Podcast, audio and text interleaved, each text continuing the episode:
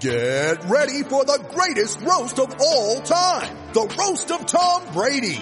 A Netflix live event happening May 5th. Hosted by Kevin Hart. The seven-time world champion gets his cleats held to the fire by famous friends and frenemies on an unforgettable night where everything is fair game. Tune in on May 5th at 5 p.m. Pacific time for The Roast of Tom Brady. Live only on Netflix. When you need mealtime inspiration, it's worth shopping Kroger, where you'll find over 30,000 mouth-watering choices that excite your inner foodie. And no matter what tasty choice you make, you'll enjoy our everyday low prices, plus extra ways to save, like digital coupons worth over $600 each week. You can also save up to $1 off per gallon at the pump with fuel points. More savings and more inspiring flavors make shopping Kroger worth it every time. Kroger, fresh for everyone. Fuel restrictions apply.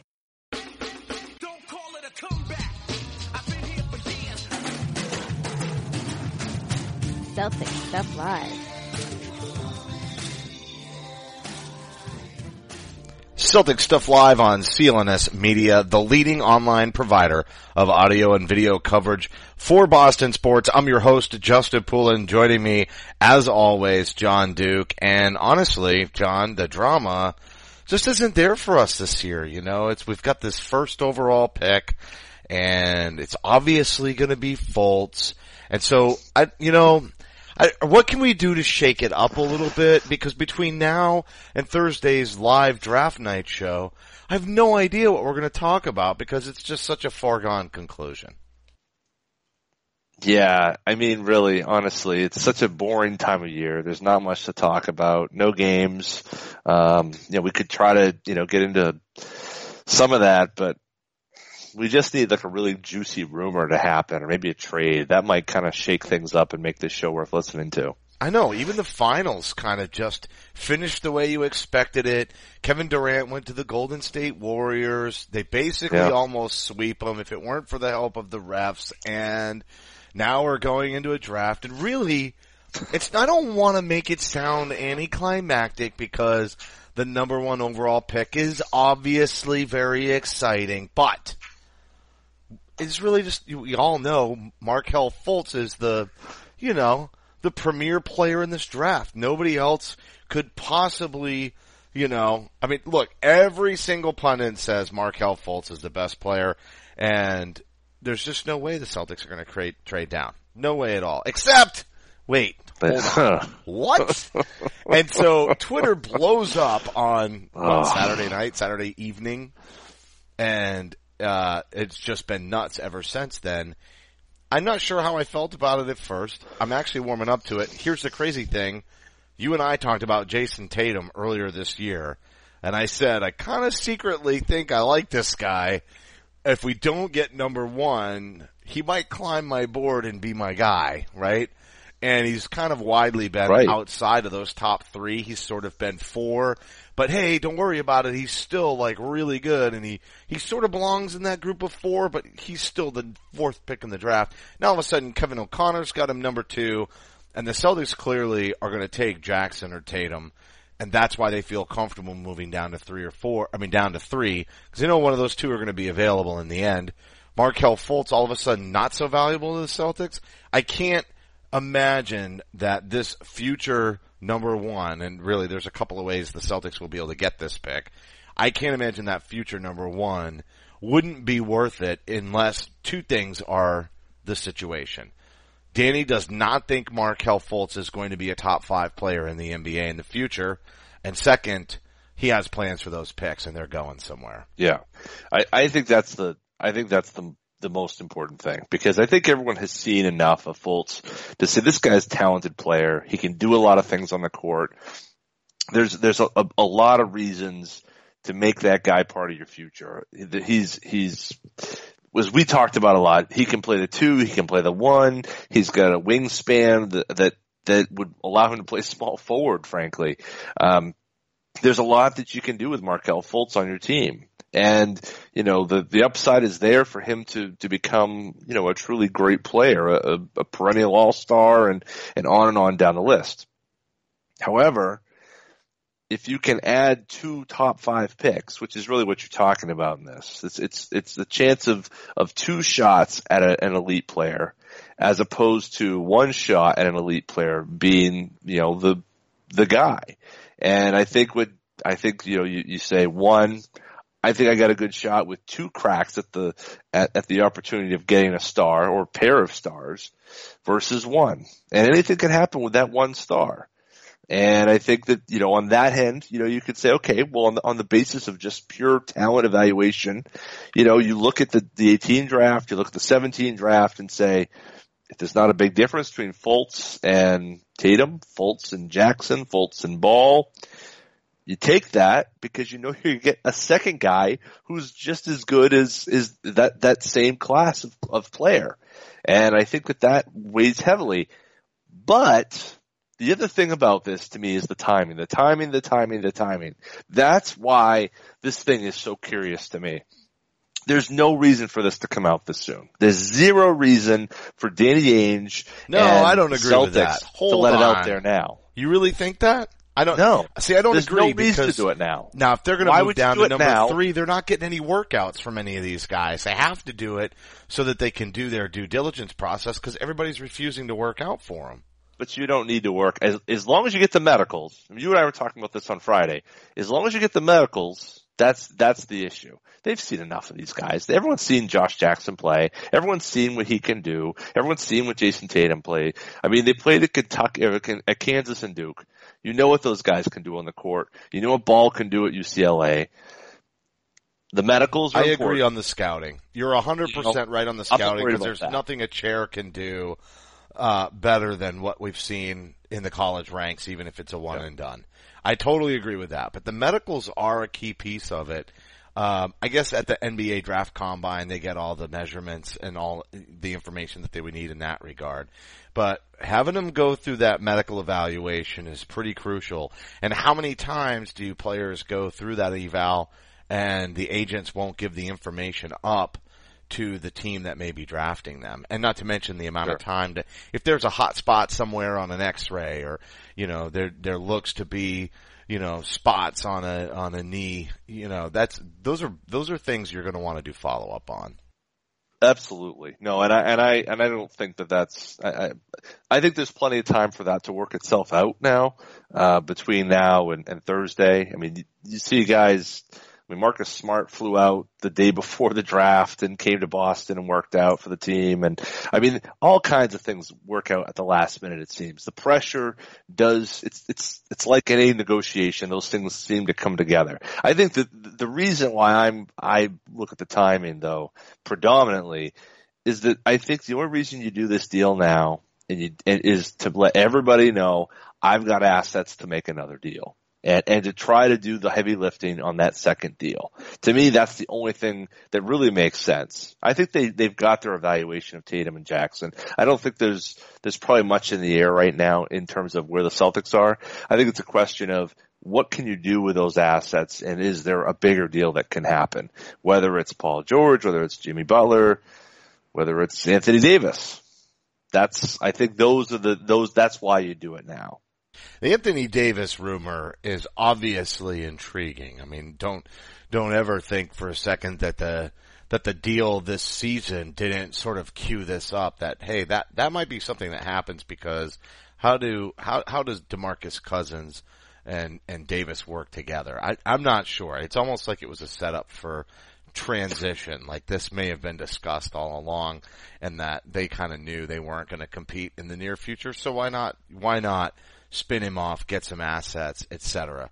So here's the thing though, I'm not entirely sure that they're going to trade these, that they're 100% wanting to trade all these assets and whatnot either.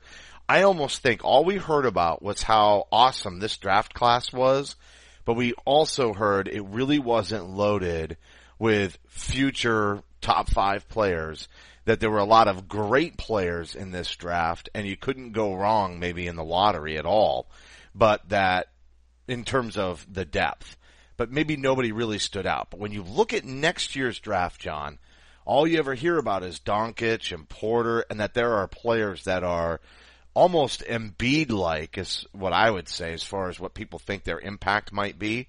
So now they've got the Nets pick, which gives them a real shot, and they'll get the Lakers pick if it's somewhere between 2 and 5, at least if this deal goes down as reported. There is, in a crazy world, chance that the Celtics, not only did they sort of do something insane with having the first overall pick this year, but there is a world that exists now where the Celtics might have the first and second overall pick next year. I'm not sure that they're necessarily setting up for a deal right now. Obviously, if they can get the right deal, Danny will always pull the trigger. But moving down to 3 frees up, what, $1.4 million. It helps them get a max free agent, so they're going to look, obviously, at Griffin or Hayward. If Griffin opts out, that would be the move this summer. We've talked about that ad nauseum, really, on the show. But they created just that little bit of extra cap space so that they can pull in the free agent. Maybe they still sit. Let these teams kind of play a little bit and try to hold on to some of these assets. They could always do a deal at the trade deadline next year.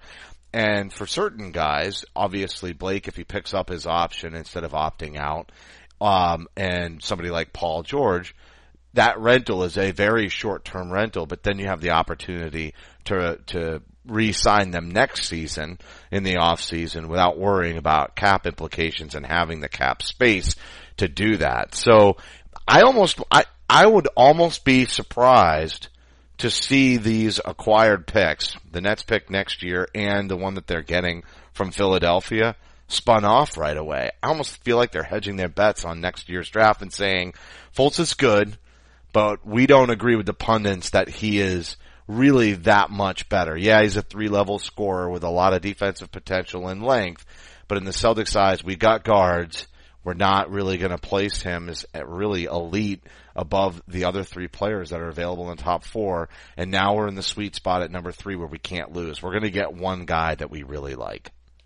But I think in a vacuum that works. I think the problem is that when they're trying to acquire free agents and, you know, sign guys onto this team, you need to be able to sell them on something, a plan to win now. And even on a rebuilding team, a trust the process, Sam Hinkie model, this would be unprecedented. I can't imagine Sam Hinkie saying, I've got the number 1 pick, I've got Ben Simmons, and he was gone by the time they got the number 1 pick with Ben Simmons, but I'm going to deal the Ben Simmons pick away to get the Nets pick, get the Jaylen Brown pick and the Celtics pick this year. I don't think that even Philly would have done that.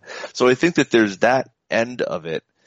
And then the other piece is that you are trying to win in part now, because you can't, if you're trying to attract these free agents, you've got Horford at 31 years old. You've got Isaiah you need to re-sign for a max deal. You're trying to get Hayward or maybe even Blake Griffin.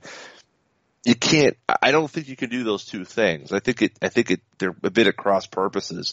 So I agree in terms of asset collection. I think you're right. I think the concern is in the free agent world, it's just very difficult to make someone buy into that and see a longer term for a team that may finally be good before after your contract even expires. Well, the only thing I'll say to that is the 2 players that are available that are the most highly targeted are Gordon Hayward, who is likely to trust that vision from Brad Stevens, and we are still riding momentum, and the assets are there for an agent to say, look, they really can do a deal when the right one comes along. And the second one is Blake Griffin, and we've already heard rumors about players around the league that were actually at Paul Pierce's final game, so you can only think that that was probably the most poorly disguised quote I've ever seen. And it's clearly Blake Griffin, and he's saying, look at what these fans matter. And think about that 4 years ago. This was the narrative that has been tried since last offseason, or maybe last midseason. This narrative has been pushed out from multiple Boston media outlets. We've talked about it on this show so many times. The fans are really why we want to try to use them to encourage players to come here. And the fans have really bitten on that narrative and hyped up their game. And it's true. It's actually working. That ovation that they gave Paul and KG when they came back for their first game in the Nets uniform. The goodbye to KG, the goodbye to Paul Pierce. The way that they treat players that have put banners into the rafters. That has become an incredible recruiting tool, and it was sort of written that that was what they were going for, and the fans answered the call. I'm not saying they haven't always been this way, because they are, but it's amazing that it's finally working, that you're actually getting those quotes. So I think it was a Keith Smith article that really dove into it this week. Yeah. And Keith killed it. That was my favorite article of the week. Lots of good content leading up to the draft. That one, by far, my favorite. Real quick, just a reminder, you can follow Celtic Stuff Live on Twitter at CSL_tweet live. You can follow me at CSL_Justin. John is at CSL_Duke. The entire CLNS Media Network at CLNS Radio. And the Facebook page, facebook.com/CLNS fans. Download our app for iOS and Android. Simply search CLNS Media in your app marketplace. And CLNS Media's YouTube channel, go to youtube.com/CLNS radio for high definition, full length locker room interviews and the Garden Report with Jared Weiss. That's in season, but we will have Garden Report and video coming on draft night, as well as a live show. Bobby Manning, John Duke, and myself are going to be hosting a live draft night show with guests. We have people attending the event in New York at Madison Square Garden. So I'm sure, and actually that will be one of our favorites, Sam Sheehan here from the CLNS Media Network. Sam's going to be out there. I'm sure we'll hear from him and bring him into the show. But John, I'm pretty excited now, because all of a sudden we've gone from no-brainer pick to who do you want? And so we let off the show. I talked about Tatum and how kind of latched on to him somewhere around early to mid-January, I think, was when I really said, hey, I like this guy. I didn't even know about the Paul Pierce comparisons at the time. Really, the thing that stuck out to me was the length and the high release on his shot. And I thought, that's a guy that bare minimum in this league is going to be able to score, because challenging his shot is going to be difficult. Didn't say he would be a great defender. Didn't say he'd have tons of lateral quickness and driving ability. And word out there as far as Josh Jackson is, isn't that a little duplicative of the Jaylen Brown pick? But I'll tell you, I think Jaylen Brown is going to play shooting guard in the future. So no matter if you take Jackson or Tatum, I think those two players are going to be at that 3/4 spot. And positional flexibility, as we've talked about, is super key with the Boston Celtics and the way they run their game. Yeah, no, you know, let's be very clear about this, you know, and you know, we've been on this for a while, but positions aren't what positions used to be. You know, I mean, we're not. This isn't a world where, you know, it's point guards, it's wings and bigs. Like that's where we're at now. And you're absolutely right. Like, just because you get a Josh Jackson, you get a Jayson Tatum, they're not duplicative. You know, the question is, are you quick enough to be able to defend on the perimeter? Can you switch on pick and rolls? You know, can you hit a three and spread the floor? I mean, that's the trick right there. If you do those things, you can play. It doesn't matter how big you are, how small you are. You can do all those things. It helps. Tatum, what I like about Tatum in being on this team is that, one, he's an ISO player. And I think we saw that a lot in the Cleveland and Golden State final, but even a little bit in the Eastern Conference Finals. You switch, and then you end up with your you know, whatever you want that preferred matchup to be. And you need guys who can take advantage of that situation. Kyrie's and LeBron's and those guys. You need someone with a killer instinct. Jayson Tatum has that killer instinct. Jayson Tatum knows how to get past this guy and get his shot off. Whether it's a step back jumper, whether it's a leaner, whether it's a runner, whether it's a find its way to the hoop. And he's got that prototypical new, if you want to talk about small ball four, he's got that size, that he can you know, play the four position in a small ball lineup and be effective throughout. Is he not as athletic? He was a rebounder in college. I mean, let's look at that. Was it 7.6 rebounds in 33 minutes or something like that? Yeah. No, absolutely. He was the type. I mean, listen, you're not going to confuse him with the 1990s, power forwards that are, 6'10", and, that's not his game, but he's, he actually averaged 8.5, almost 9 rebounds a game this year per 40. And he was, he was able to hit the 3 ball. He could hit the mid-range jumper. He could get to the basket. We need to stop this. Duke players don't have the athleticism thing. Jabari can get up. He can get up and down. Ingram shows athletic flashes, although he had a rough year. Tatum is probably as athletic as any of them, if not more so. We gotta stop this, it's a Duke player, and there's so much Duke hate that's thrown at this kid that's really unfair. If that's what gets him, to make sure that we can have him on our team, and then he goes out there and does become a Paul Pierce. I mean, look, everybody wants to make this pick, Danny Ainge's legacy is completely tied to this one move. No, get the hell out of here with that. Yes, it's an important one. Yes, it's crucial. If Markelle Fultz does become a top 5 player in the next 5 years, there's going to be egg on Danny's face unless whoever he does select, if it's Jayson Tatum, so be it, that player becomes an all-star and the team goes on to compete in the Eastern Conference Finals and makes a couple finals and maybe wins one. There's a lot less criticism. It's not the most crucial. They might still look back and go, probably shouldn't have passed on Fultz, but if it all works out in the end, no big deal. Same thing. If they spin it off and they go get a Butler or they go get a Paul George and they wind up going and competing and they wind up winning championships, even though Markelle Fultz is a top 5 player in 5 years, it doesn't sting as much. The only way this one really hurts is if they don't wind up spinning it off and making a deal to bring in a player to win championships and sort of win now, but still with all these amassed picks, they'll still have a chance to have some young players, and it's waffling that youth movement / win now. I think they can still do that. But if he doesn't spin that off and then he makes the pick this year and next year and it winds up being not the Joe Barry Carroll situation, but it's more of a Kwame Brown scenario, yes, then Danny's going to have a lot of questions to answer. But the truth is there's just too many assets for him not to come out on top somehow, some way along the line. So I don't think this is a real make it or break it kind of deal, but I do think that trying to make the best selection, and the rumors are now that they're not spinning off this number 3, that they intend to make the pick. Yeah, and that's what I'd say too, to be able to,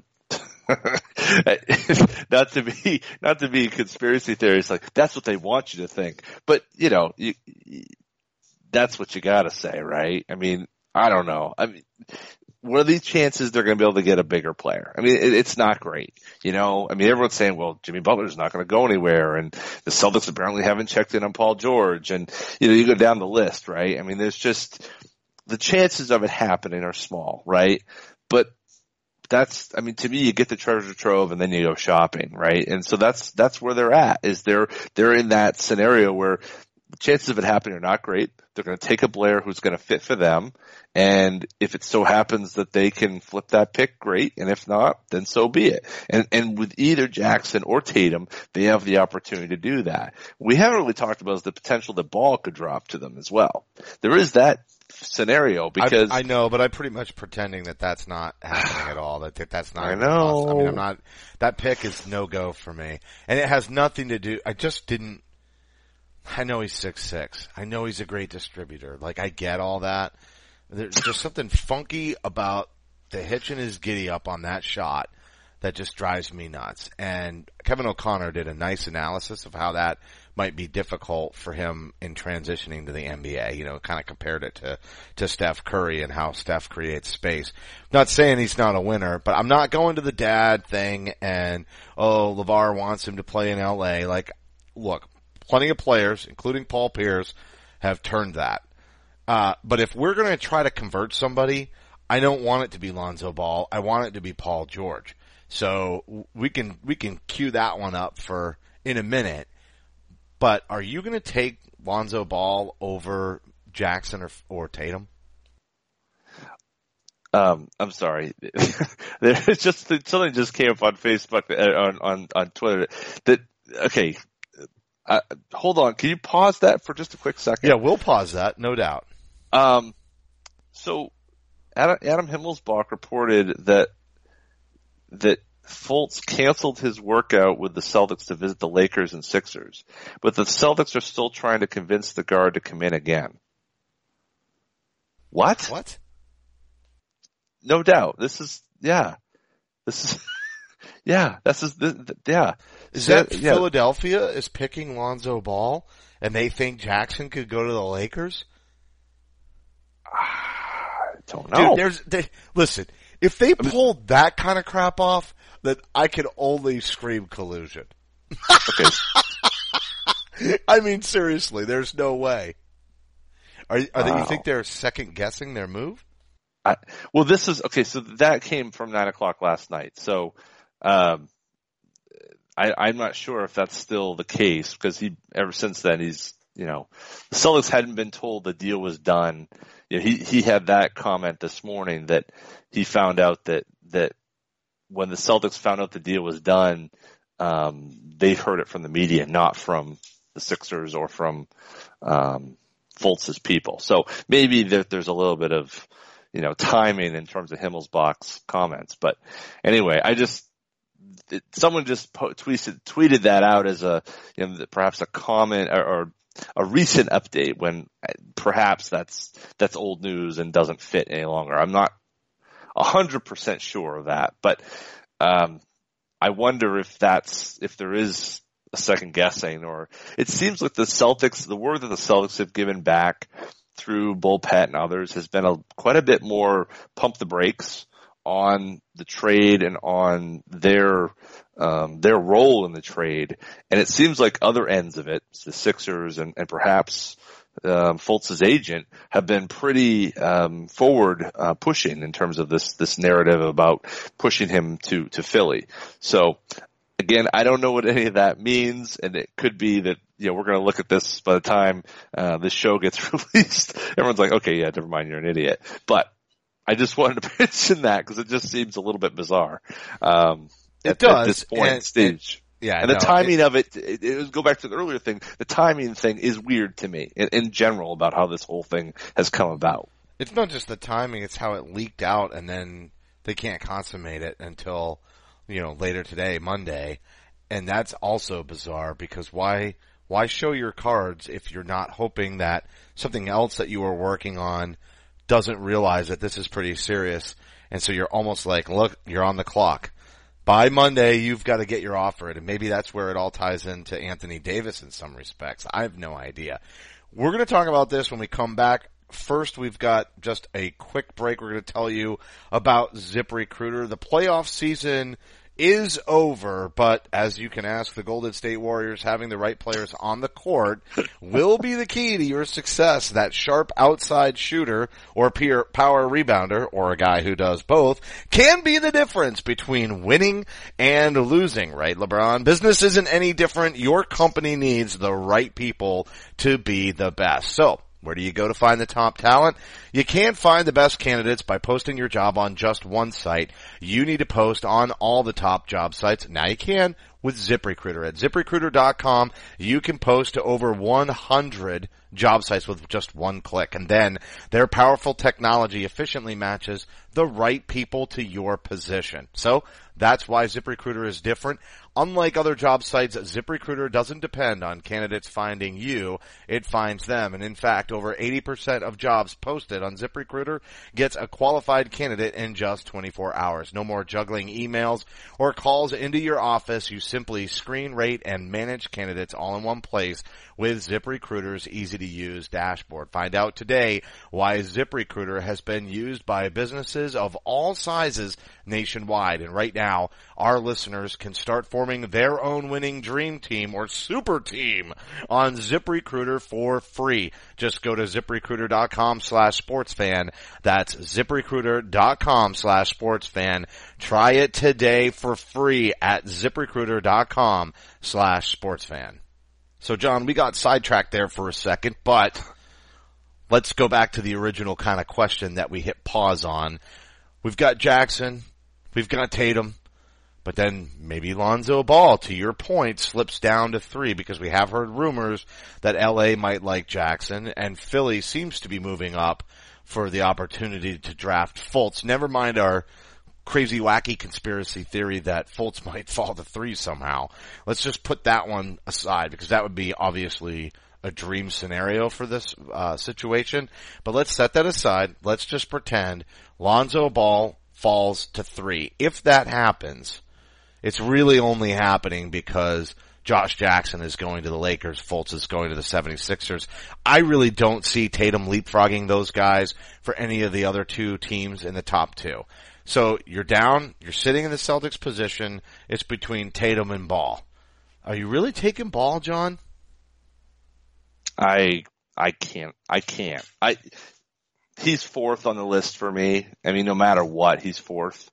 Kevin Pelton did his, his statistical, analytic take on the best, draft picks available. Ball is number 1 there.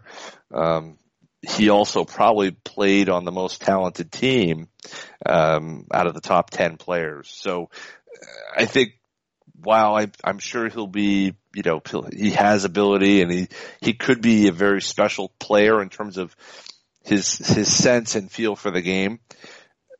I'm just not sure, like you said, the funky shot, I think athletically he's not next level athletic, and maybe his intellect is enough to overcome those things, but I just don't get a good feeling there. I feel like I'd rather have something a bit safer in somebody like Jayson Tatum than going with Ball and let him slip to Phoenix. I think if Ball's there, I think you have a chance to perhaps squeeze something more out of Phoenix or possibly Sacramento at 5. But I would rather try to pass on and acquire even more future assets if you could. Wow, you would keep moving down. Yeah, well, let's say just flipping with Phoenix, 3-4, so that they take Ball and then you still get Tatum. Yeah, give me. That right there is one. Danny Ainge's that's his thing. Gimme. He's sitting here just collecting more draft picks, and I don't even know how he's doing it. It's insane. Well, so like right now, right, the rumors are, talking about how, the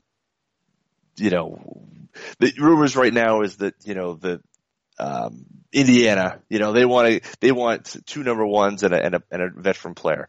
Well, the more assets allow you to get players in those type of scenarios, whether it's a perhaps a 1-year flyer or something else. And if you're able to turn that into the potential of keeping an all-star player, you have to look strongly at it. And, so, those assets do matter. And, everyone's kind of pointing the finger, Danny's, just acquiring all these picks and chips and all that. He's cashed them in, he cashed them in 2007 in a tremendous way. An unprecedented way. And in some ways it changed the future, not only the Celtics, but also probably the league in terms of these super teams trying to pull together. And I think that, the Celtics did it probably in a bit more karmic way. I think that's, it matters. It matters to be able to go to a team and say, I have all that you need. Just give me your best player. And you can allow them to hit the reset button and to start over. Only in this case, you're giving them draft picks instead of players that, maybe or may not work out. Instead, you get to choose who those players could be, which I think maybe sets the Celtics in a better position now than they were in 2006, 2007, where they had young players who or good or mixed.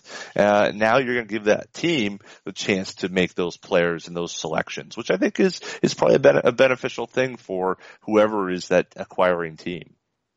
All right, so let's kind of talk about who those players might be and also categorize maybe, what you'd be willing to give up. Because honestly, for Anthony Davis, I think you throw the farm at it, right? You have to throw the farm at him. Yeah. But then Jimmy Butler, and I've seen you on Twitter, you're saying, I'm not just not so sure I'm going to want to pay the high price. Then we look at somebody like Paul George, who that was kind of where we were going with the Lonzo Ball thing. He seems to say, I'm going to LA and maybe LeBron's going to follow him and they're going to try to create a powerhouse out west, which I say, fine, go ahead. If that's going to happen and we can't get Paul George here in Boston, can go ahead, go out west, stay out there. We'll see you in the finals. We'll do our best. And maybe we'll still have this young core of Brown and Smart and Rozier and other picks, Zizic, Yabusele. Maybe over the next 5 years, this team sort of, again, maybe some of these assets get packaged or there's other moves to be made to wind up being competitive. But wouldn't it be great to be in the Eastern Conference every finals, every single year, even if you know that whoever's representing the East is getting blown out? At least from a recruiting standpoint, I feel like, hey, you're the piece. That might start to sink in at some point as these guys get a little bit older. Who knows? Having said that, I'd say we're looking at Blake Griffin. If he picks up his option, would be in trade, 1 year rental. Paul George, if he would be a 1 year rental. Jimmy Butler would be a 2 year rental. And then Anthony Davis is sort of like, you know, that dream that would solve a lot of problems that the Celtics had this past season for sure. So I'm not even sure it's worth debating on Anthony Davis, right? We're going to throw the farm. Match the salary, put in all the picks necessary, bring him in, and let's see what the hell happens. And, oh, by the way, pretty sure Gordon Hayward will sign on the dotted line if we do that. Yeah. I mean, yes. And, you know, there's just no way that there's any other solution to this. I mean, I understand. This kind of goes back 2 weeks ago when we were talking with Danger Cart about this. And I've been thinking more and more about this, and he's absolutely right. I mean, Golden State seems unbeatable. They're going to have this on lockdown until 2020. They're going to have a core. They're going to be willing to pay some tax in that time, and it's going to ramp up, and then eventually they'll have to probably do something in 2 or 3 years. But anything can happen. You know, I mean, let's go back, 2008. We thought there was the start of a long run of winning multiple championships. And all it took was one unbelievable stroke of bad fortune with the bone spur in KG's knee. And two championships were gone just like that. Look at 86, you know. Look at what happened with Bias. But that goes to other teams too. The Lakers in 03, 04. Look at the Heat in 14, 15. I mean, we have these situations. We think that it's never going to end. And then inexplicably it turns on a dime. I mean, 2 weeks ago we were thinking, you know, Cleveland's going to have the East until LeBron's gone away. Now maybe LeBron goes out to LA and kind of does that thing. I think that the potential of that and the kind of chit chatter of the rumors that go along with all that, I think it's real, and I think it's caused Danny to think a little bit more about winning now and then playing the long game. I don't know if that's why this deal happened for the Philly deal with Fultz, but I feel like something, you've got to change your approach. If you're the team in waiting, if LeBron leaves, one, not only does that make you change how you want to, you know, categorize your assets, but two, don't you think, I don't know, this is my feeling, if you're the team that's ready to go, why not ramp it up? Because one turned ankle by Kevin Durant or one, you know, or, you know, Draymond gets kicked out for the whole finals, entirely possible. You could be in the position to be the champion. And isn't it worth it in that case? It's not like they're like middle of the pack right now. They have a chance to be absolutely in the conversation and win a championship. This is not crazy stuff. There aren't that many teams between them and the top of the heap. There's a big gap right now, but for all the reasons we've talked about, the assets are there. They can do this. It's a question how they get there and can they do the right moves to move them into that position. Personally, I think they can. But I think this is a very crucial time between now and the draft where, you know, maybe you have to take some gambles. You have to take some risks, whether it's Blake Griffin and trying to go for him and hope he's healthy. Maybe it's trying to get Paul George a year early and hope you can convince him. I think there has to be a bit of risk and gamble in this. Thankfully, the Celtics have so many assets. They have the ability to gamble and win. Yeah, they do. And so let's say Anthony Davis is off the table. Let's go back to a Paul George, a Jimmy Butler, even a Blake Griffin on the one-year rental scenario. We talked about that last week, and could they sign Hayward and then also deal for Griffin? And the answer obviously is yes. We figured that out, but then the question mark is when you have to pay Isaiah and Blake, you can only choose one. We'd be under similar circumstances, you know, renting Paul George or trading for Butler. So that obviously complicates the quote-unquote rental scenario, especially when you're not drafting Fultz, right? Because you're almost conceding the point guard position to Smart in that scenario if you choose a player over Isaiah Thomas. And then if you don't choose the player over, you choose the player instead of Isaiah Thomas, then you pay that person. I mean, if you go the other way and you pay Isaiah Thomas and you let them go, then maybe you just gave up a whole bunch of first round draft picks for, you know, one season of Blake or one season of Paul George, and a little bit of a gamble on that whole re-sign, since he basically has put it out there through his agent that he doesn't intend on staying with the Pacers and is really eyeing the Lakers. I think that's meant to deter. So knowing all of that, how many picks? Let's just put it that way. We kind of already know players have to go in there to match salary. It's probably going to be some sort of a combination of Avery Bradley and or Jay Crowder, depending on the deal. So let's just with the understanding that one or both of those guys is going to be included, pick or what picks or how many picks, however you want to characterize it, would you be willing to give up for Jimmy Butler? And then we'll do the same with Paul George and Blake Griffin. So for Jimmy Butler, more, right? And it's not because of the extra year. It's the extra year, you know, and that makes a big difference is having the ability to have 2 years, you know, to win that over. By the time you get Butler off of his deal, you know, in 2 years, you're going to have, you know, you only have 1 year left on Horford. You're going to be in a better spot. The other question is, and what, you know, do you still need to maintain a max salary slot? I think that's the biggest question. If you know you can get Hayward, then how many gymnastics do you need to do to try to give yourself a deal and be able to keep that $30 million available for Hayward to slide in? You know what I mean? I mean, that's to me is the question, is if you can do that. So by doing, you know, Bradley and Crowder even up for Paul George, you know, that if you were able to, if you did that, one, that's a big loss from your core, but that's salary that's, you know, coming in right there. You know, in terms of you're not losing anything in terms of your ability to create that salary slot. The problem is that you're still short probably in terms of money before you do any deal for Paul George. But to just do Bradley and Crowder, you still don't have enough money to bring in Hayward. So you can't do, let's say, Bradley and Crowder for Paul George, like, because you're not going to have, unless you can get Hayward to sign some sort of ridiculously discounted price.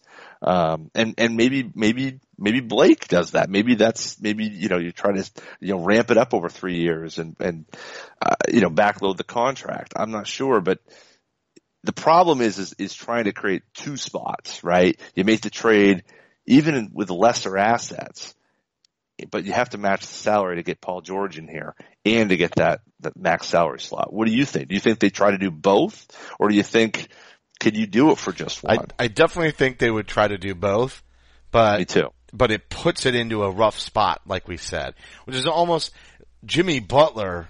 If you get Hayward and you make the trade for Butler, that makes Isaiah Thomas's re-signing very precarious. Now, the other question is this. It seemed like, and I saw an interview on the CLNS Media Roundtable, Celtics Roundtable, and they were talking with Sean Grandy. And Sean is so subtle in the way that he lays out little nuggets. And if you're not listening, sometimes you skip over something, or maybe he wouldn't elaborate anyway. But there was a commentary that he dropped about Isaiah Thomas really, quote unquote, getting it, and alluding to the fact that he'd be willing to take less to be on a competitive team.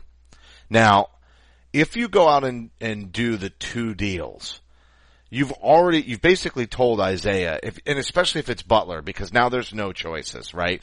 You've signed Hayward, you have Horford, and Butler's salary goes into year two after you have this whole Avery Bradley, who would probably be traded in that deal, and Marcus Smart and Isaiah Thomas re-signing issues. So at that point, it's kind of like you're looking at Isaiah and you're saying, all right, this is literally all the money we have left. We put you on a competing team. This is all. This is what you get, and we'll extend you this summer for a long-term deal on this remaining money, and then that way you know we're committing to you. We're just only committing to you as much as we can, and still make the commitment to you that we're going to try to get to the finals every year. And I think that's your play. I think you definitely go after both, and I think you go back to Isaiah and say this is what's left. So we can either have 1 year where we really go hard and try to win it with this crew, and then next year we understand you're going to, go out and play the market, or we can re-sign you with every available dollar we have. We can assign you for a little bit longer than, maybe we would normally do next off season. And this sets you up to be with a winner. And I think that's really, that's your move. So as far as assets go and being willing to trade for Butler, like you said, it's definitely more. We put way more in to that offer than I would with Paul George for a couple of reasons too. Butler, as much as he's been sort of pointed out as a disgruntled star in Chicago, really has not gone around and tried to leverage himself to a certain place. And just like with Ball, I mean, if we had the fourth pick and Ball was the one that was left, obviously at that point I would take Ball. But at the same time, it's sort of, why? Why fight a guy who doesn't really want to be here if you don't have to? With Paul George, I would, but the price is way down. And I think other teams are going to beat out the Celtics in any bidding for Paul George. As far as Blake Griffin goes, this is a guy with a little bit of health history. That team is seemingly blowing up, although there are some changes going on with the Clippers. It'll be interesting to see how that plays out.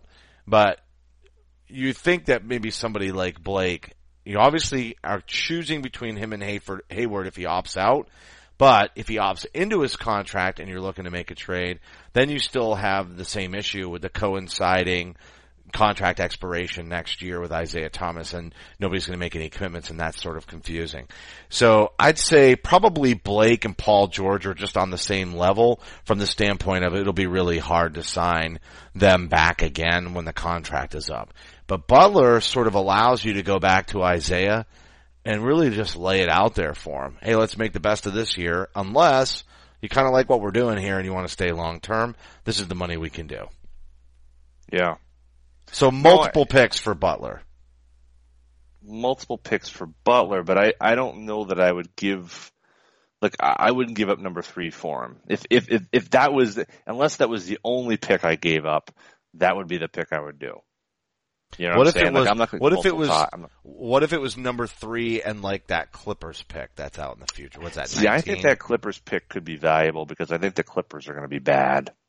I don't know they're going to be bad, but I think you're right. Probably now is the time to sell on the Clippers pick because if they do get LeBron, then, things kind of turn pretty quickly. So that, I'm just looking at a lesser pick. I've never really valued that pick all that highly. I think it has some weird protections on it too.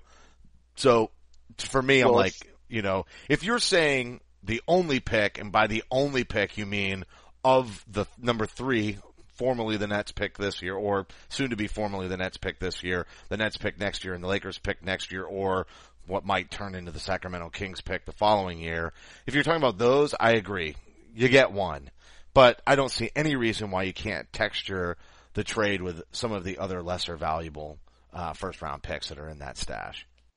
Yeah, no, I think that's true. I think that there are some ways in which they can they can layer it with, some value. Like you said, I mean, Butler, I guess the question, to start the conversation, who's a better player? Would you rather have Paul George or would you rather have Jimmy Butler? To me, I'd rather have Paul George. I think Paul George is a more, he's a broader talent. I think he, I think he allows you to do more of the things the Celtics want to do. He does the 3-4 instead of the 2-3. And that's really what it is. I mean, he's a wing / small ball four, and obviously he can knock down the three ball better than Butler, which is really part of that spacing that Boston, needs to really be effective with Isaiah too. Absolutely. Butler does duplicate some of the congestion that Isaiah Thomas has. So they would have to sort of, I guess, have this two-pronged approach at attacking the rim. But I will also say, not when they need to manufacture points at the rim, it will take a lot of the stress off of Isaiah with Butler versus Paul. And not that Paul George can't, but Butler seems to be more aggressive to the rack to me. Yeah, I think so. I think that's true. And am I concerned about the ability for, Paul George has never made a game-winning shot. We certainly know Jimmy Butler has, although he was not fouled. It's going back to that pre-All-Star break phantom foul on Jimmy Butler. I'm not as concerned about that because I have Isaiah Thomas, and I have a coach in Brad Stevens that knows how to draw plays. I don't, tell me, I mean, maybe Frank Vogel is, a good coach, but I think offensive genius has not been confused with Frank Vogel. So I think I can get more out of Paul George in the long run, but I don't think the cost for him is going to be that high because this Lakers thing is real. Now, ultimately, the Celtics took an extra month and were able to convince KG that he could sign an extension, and he did. Signed a 3-year extension. It worked out. I'm not sure that the Celtics would have that ability here. I think it probably they're not going to be able to get that done. But maybe I'm wrong. Maybe, if so, the Celtics are going to be they're going to be forced to give up a lot more, but they're going to be willing to give up a lot more. The question is how much, if there's two pieces, right? I think that's what we're talking about here. You don't want to give up too much to get Paul George or Jimmy Butler if you know you need to go out and get Anthony Davis, right? Like that's and then you also got Gordon Hayward. If you're all in on the Davis deal, and it's going to be on the time frame that Ryan Bernardoni mentioned on the show recently, then you might as well be patient. Make the pick at 3, sit tight, sign Gordon Hayward or Blake Griffin, probably Gordon, and just sit back and wait. Wait for the opportunity to present itself. In that case, you also definitely, spin down with Phoenix if they don't like your guy. And you just keep compiling assets until you just throw them at the Pelicans and be like, look, I mean, how can you say no to 8 draft picks? I know. Right? I mean, at some point, that's what we're talking about. It's literally could be, I mean, they have 7 picks in the next 3 drafts at this point if the deal goes through as reported. Yeah. And that's disgusting. They only need to keep one of them. They can keep theirs in 19, right? Or 18. I can't remember, but either way. And unless something really crazy happens, like the Nets become a 20-win team or the Kings figure it out, you're probably of that group, you're going to have at least 3 out of those are going to be top 5 picks in the next 3 years. I mean, there's your, it's your, almost there's like playing NBA 2K. Like this is how I rebuild my team, except my team wins 15 games, not 53, and first in the Eastern Conference. It's ridiculous.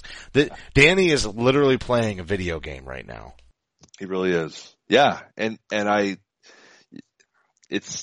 sad thing is that I think that there is reticence in working with him because they're just not sure. They don't know where he's coming from. And he does moves like this that people are kind of scratching their head and can't figure it out. And because it's so off the script for most GMs, they're like, Fultz is the best. Why isn't he doing this? What's he trying to pull? What's going on? I think it works against him, unfortunately, because they don't know his motivations. They don't know why he's going the way he's going. but it always seems to, you always seem to see it in the end. It just takes a lot longer. There was a great meme that someone posted on Twitter yesterday. It's like how everyone else, how Twitter sees, the NBA draft. And it was Billy Madison there right up next to the golf ball, you know, saying, why don't you go to your home? And then the next picture was how Danny Ainge sees the NBA draft. It was like a whole golf course, you know, and it's so perfect because Danny sees the whole thing. And the one step leads to the other. And I know a lot of people are very critical of him. A lot of people are critical of how this has all worked out, but you can't argue that it's worked out. I mean, his history he seems to find a way to get it done. And people complained about the Rajon Rondo return, but again, it worked out. They got players. They got Jay Crowder. It worked. He knows what he's doing. So we need to have a little bit of faith, a little bit of understanding here.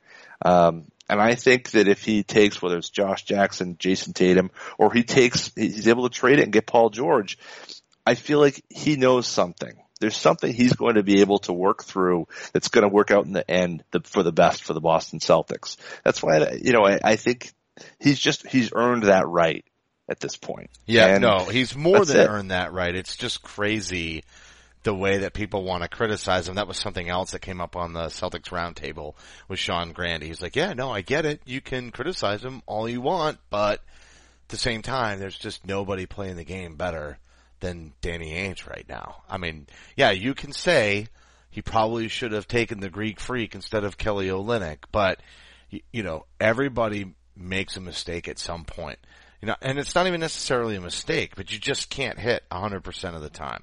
And that was one of the narratives from a year ago with this club, especially with the draft. And it was sort of the fallout from the Jaylen Brown selection was, listen, you just want to put yourself in a position, to be able to make the best selection possible.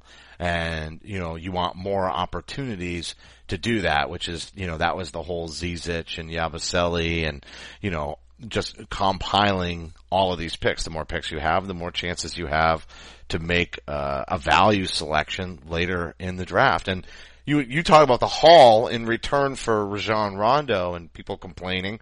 How about the fact that he drafted him by swapping with Phoenix and picking him at like 20-something? And yeah, what did he give for that pick. Championship? Right. Yeah, Brian Grant. And he was done. Yeah, I know. You're right. Absolutely. You just can't argue. And he said it from the beginning. He said, look, I think that, you know, Red held on too long. I would not hesitate to trade those players. What did he do? He traded them. And what did he get? Holy crap is what he got. Well, no, holy but crap. We're going to get mad. And so yeah. I will say it is a gamble passing on Fultz. If this does some wacky, wild stuff and they wind up getting Fultz at 3 anyway because Philly decides that they want a distributor and they all of a sudden go Lonzo Ball, which they won't, that would be the craziest coup ever. At the end of the day, whether they deal this pick or not, we'll talk about that on draft night for sure. I'm sure there's going to be tons of misinformation, information, and posturing and rumors this whole week. So buckle up, everybody. We've got to wrap the show, John. Any final thoughts? I'll just say this. Between now and when we go live with Bobby Manning on Thursday, Twitter is going to blow up my phone. It's too bad. I'm literally in lockdown meetings for 3 days. Oh, so no. I am going to be like heading off to the bathroom in the middle of the meetings and then getting my Twitter fix like I'm blowing lines in the bathroom. It's going to be nuts. That just took a turn. No, I'm actually, I started a new job about a year ago and I'm through like my very crazy time of the year as of last week. So not that my bosses are listening to this, but, I think I should be able to be following it mostly. And I look forward to, hopefully having a chance to chat with some of you guys on Twitter. It's been a lot of fun. I think there's some people that, you know, I think people took it very personally, the Fultz thing. I mean, I was all in on Fultz, very excited about Fultz. I'm disappointed. Seems like a good kid. Seems like the type of guy you want as a cornerstone of your franchise. Danny saw other things, and I respect the hell out of him, and I'm going to give him the benefit of the doubt. I think – but, I, you know, this is – this is such a – I think this is going to be an epic week. And unfortunately, I feel like we've built these things up, but I just don't see a way in which some major things happen in the next 2 weeks. Between the next 2 weeks from now, we've got the draft by the end of this week. You know our July 4th is about to get ruined again, right? That holiday weekend is going to, or week, I guess it's on a Wednesday, yes. Right? Or whatever, yes. Tuesday. Yes. That's yeah. It's going to be a ruined day, and it's not even attached to a weekend anymore, right? It's no. It's one of those, like, stupid off days in the middle of the week, like the worst timing ever, and you're going to spend the whole time just sitting on Twitter and not even getting your barbecue fix. Well, you know, and actually, and those who longtime listeners in the show, and I mean decade-long listeners of the show, remember that I was on vacation when the KG deal happened. I rushed home on July 31st, 2007. We did our post-trade wrap-up with you and me and JB. And this year, actually, we've moved weeks because now there's sports camps and my son's got a basketball camp that week. So we are actually instead going to be on vacation on July 4th. So I look forward. Ironically, I'm going to be in Maine on a lake once again. So I'm just going to put that out there that, you know, sometimes things happen serendipitously like that. They do. I'm fully expecting. We're going to be on the air before things show and before we actually, but I'm going to predict that the Celtics are going to move and they're going to have a veteran all-star in hand when they enter free agency before they go out to the market. And I don't know if they'll have the third pick, but I think they're going to have a veteran all-star in hand. Could be Jimmy Butler, could be Paul George, but they're going to have one in hand. Blake Griffin. Well, no, because he's going to opt out. I mean, well, I guess they could trade for him, right? They could trade for him, yeah. They could trade for him if he doesn't opt out, and maybe he's less likely to opt out in that way.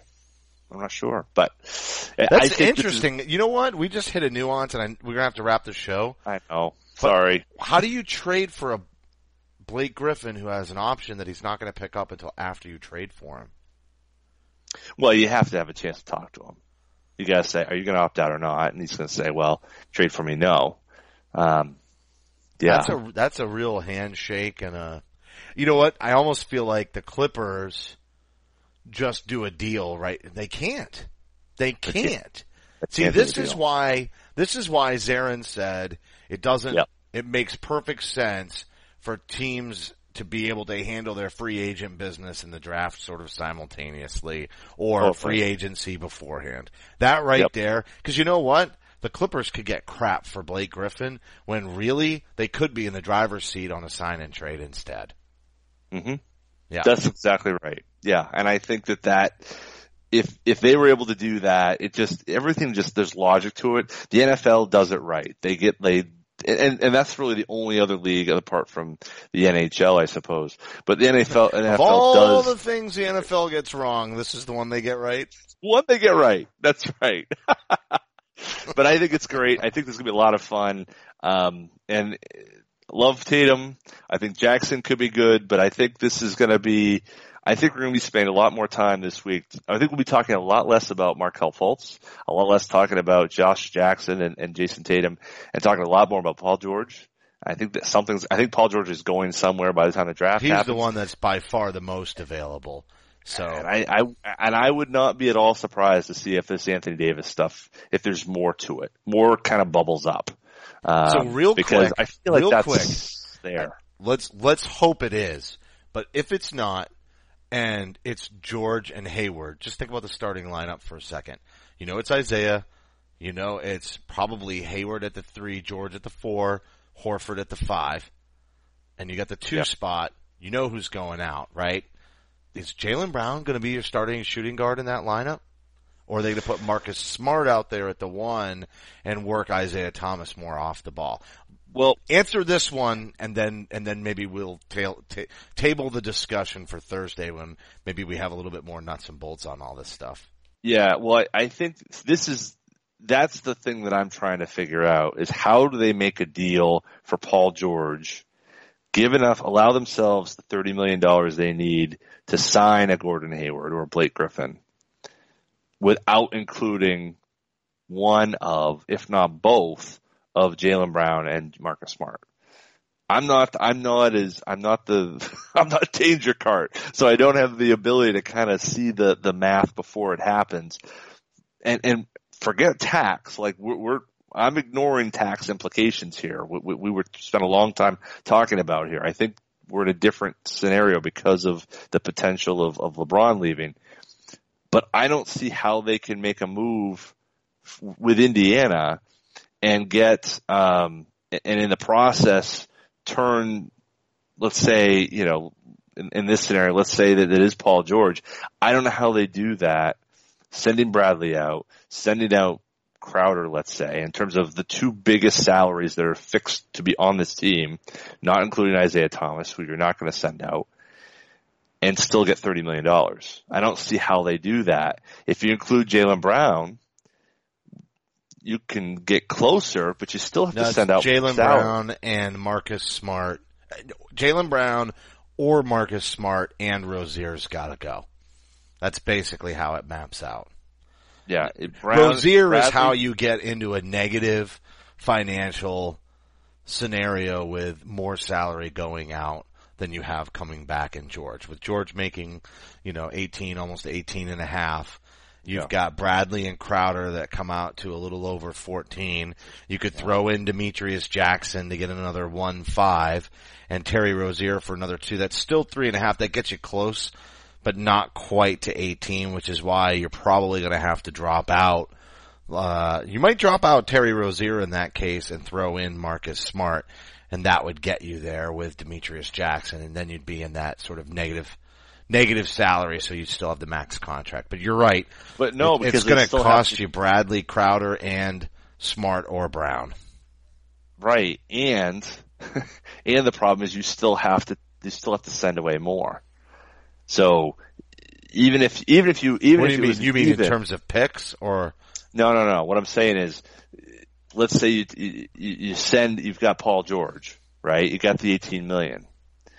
And let's say we were able to find a way to make that balance out with Smart, Crowder, and Bradley. Okay, which I don't think the Celtics would do that deal. By the way, I don't think probably they want to completely implode their team for one guy, but. Let's say they were able to make that work. They still have to send out more in salary to try to create enough space so where they could sign Gordon Hayward for $30 million. No, that's what I'm telling you. Just add Jackson and you're there. No, so you're not. Yeah, you are. Bradley, Crowder, Smart, and Jackson is 19.5 to Paul George's 18.3. Right, but you need to make $4 million in space. It's not $1 million. You need to send out like $4 million. Didn't we already clear 1-3 by moving down to the 3 spot? And that's true. Clearing, yeah. And then you're clearing 1-2. So we're right around 2-6, I think, in cap space. So we got to get a little bit more. Who do we renounce in that case? Well, you got to send everybody. Everybody's got to be renounced. You got to renounce obviously Young. And you're telling me we're still going to come up 1.5 short? Well. It's closer. But you know what happens in that deal? You include number 3 and now you're gold. Actually, you know pricey. What? You get to keep Smart. What's the salary at number 3? It was like 7.5 for number 1. I think it's 4.5. It's what Jaylen Brown's making. It's 4.5. It's a little less than 4.5 because Jaylen's on his second year. But yeah. Well, I'll tell you what. If you add 4.5 to Bradley, Crowder, Jackson, because you throw out number 3, that's 20.5. So that gets you 2.2. That only gets you 2.2, though. Yeah. No, but now you don't have to take the other. You're not taking on the 4.5. So that does it. That does it. But that's a lot, right? It is. I mean, you're sending out basically to 40% of your starting lineup, you're sending them out. One that was under a very low cost control deal for a guy who may only be there a year and the third pick. That seems costly. I don't know how you do that.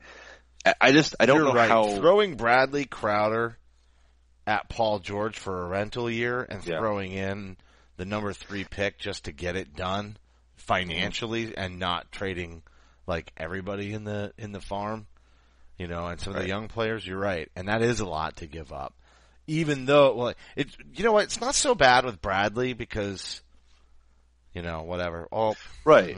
But you Crowder's cost controlled for 4 years. That's the killer. If you could do Bradley and Zeller, okay, and you could do that and get Paul George, like, I have no problem with that at all. The problem is that now you just added the $8 million in that you can't give to Hayward. Yeah, and there's no way you're going to create $8 million in space. Like, you're not going to send out.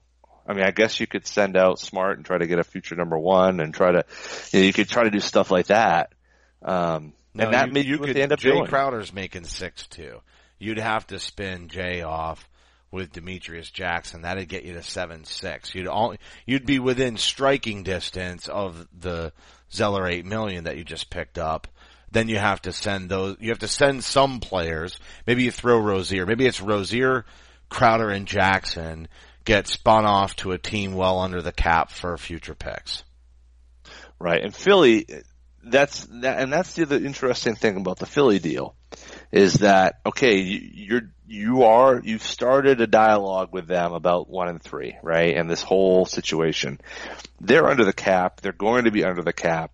Now that they've gone with Fultz, they're more than likely not going to be going after Kyle Lowry. So even if they gave a boatload of money to JJ Redick, who's probably the next guy they're looking at in terms of a veteran, they're still going to have $15-20 million. You can throw a player at them to absorb, and that was one thing that Danger Cart was talking about, is throw Bradley at them and get back like a Robert Covington or Rashawn Holmes is another one. So there's a whole bunch of options out there. I'm just not sure what we're going to do. Yeah, well, we'll talk. I'll tell you what we are going to do. We're going to talk about it on Thursday on draft night, and maybe we'll have some clarity. Maybe we won't. We'll definitely be here to talk to everybody. So look for the announcements. John and I will be tweeting it out, as well as from the Celtic Stuff Live Twitter handle at CSL_tweet live. That is going to do it for this week's show. It will be available on demand on the CLNS Media mobile app and clnsradio.com. Don't forget to follow us on Twitter at CSL_Justin. John is at CSL_Duke. Appreciate everybody for tuning in, and you could support the show by subscribing to Celtic Stuff Live on iTunes and Stitcher. Give us a rating and a review. Your feedback is very important to us. And a reminder, today's show brought to you by ZipRecruiter.com. They have a great deal for all of you listeners, but most importantly, you would be supporting our show and the entire CLNS Media Network. Thanks to the loyal audience for making it all worthwhile, and for staff writer Samuel Elias, executive producer Larry H. Russell, the founder of CLNS Media, Nick Gelso, and for my co-host John Duke, I'm Justin Poulin. Thank you for listening to this week's edition of Celtic Stuff Live. Celtic Stuff Live.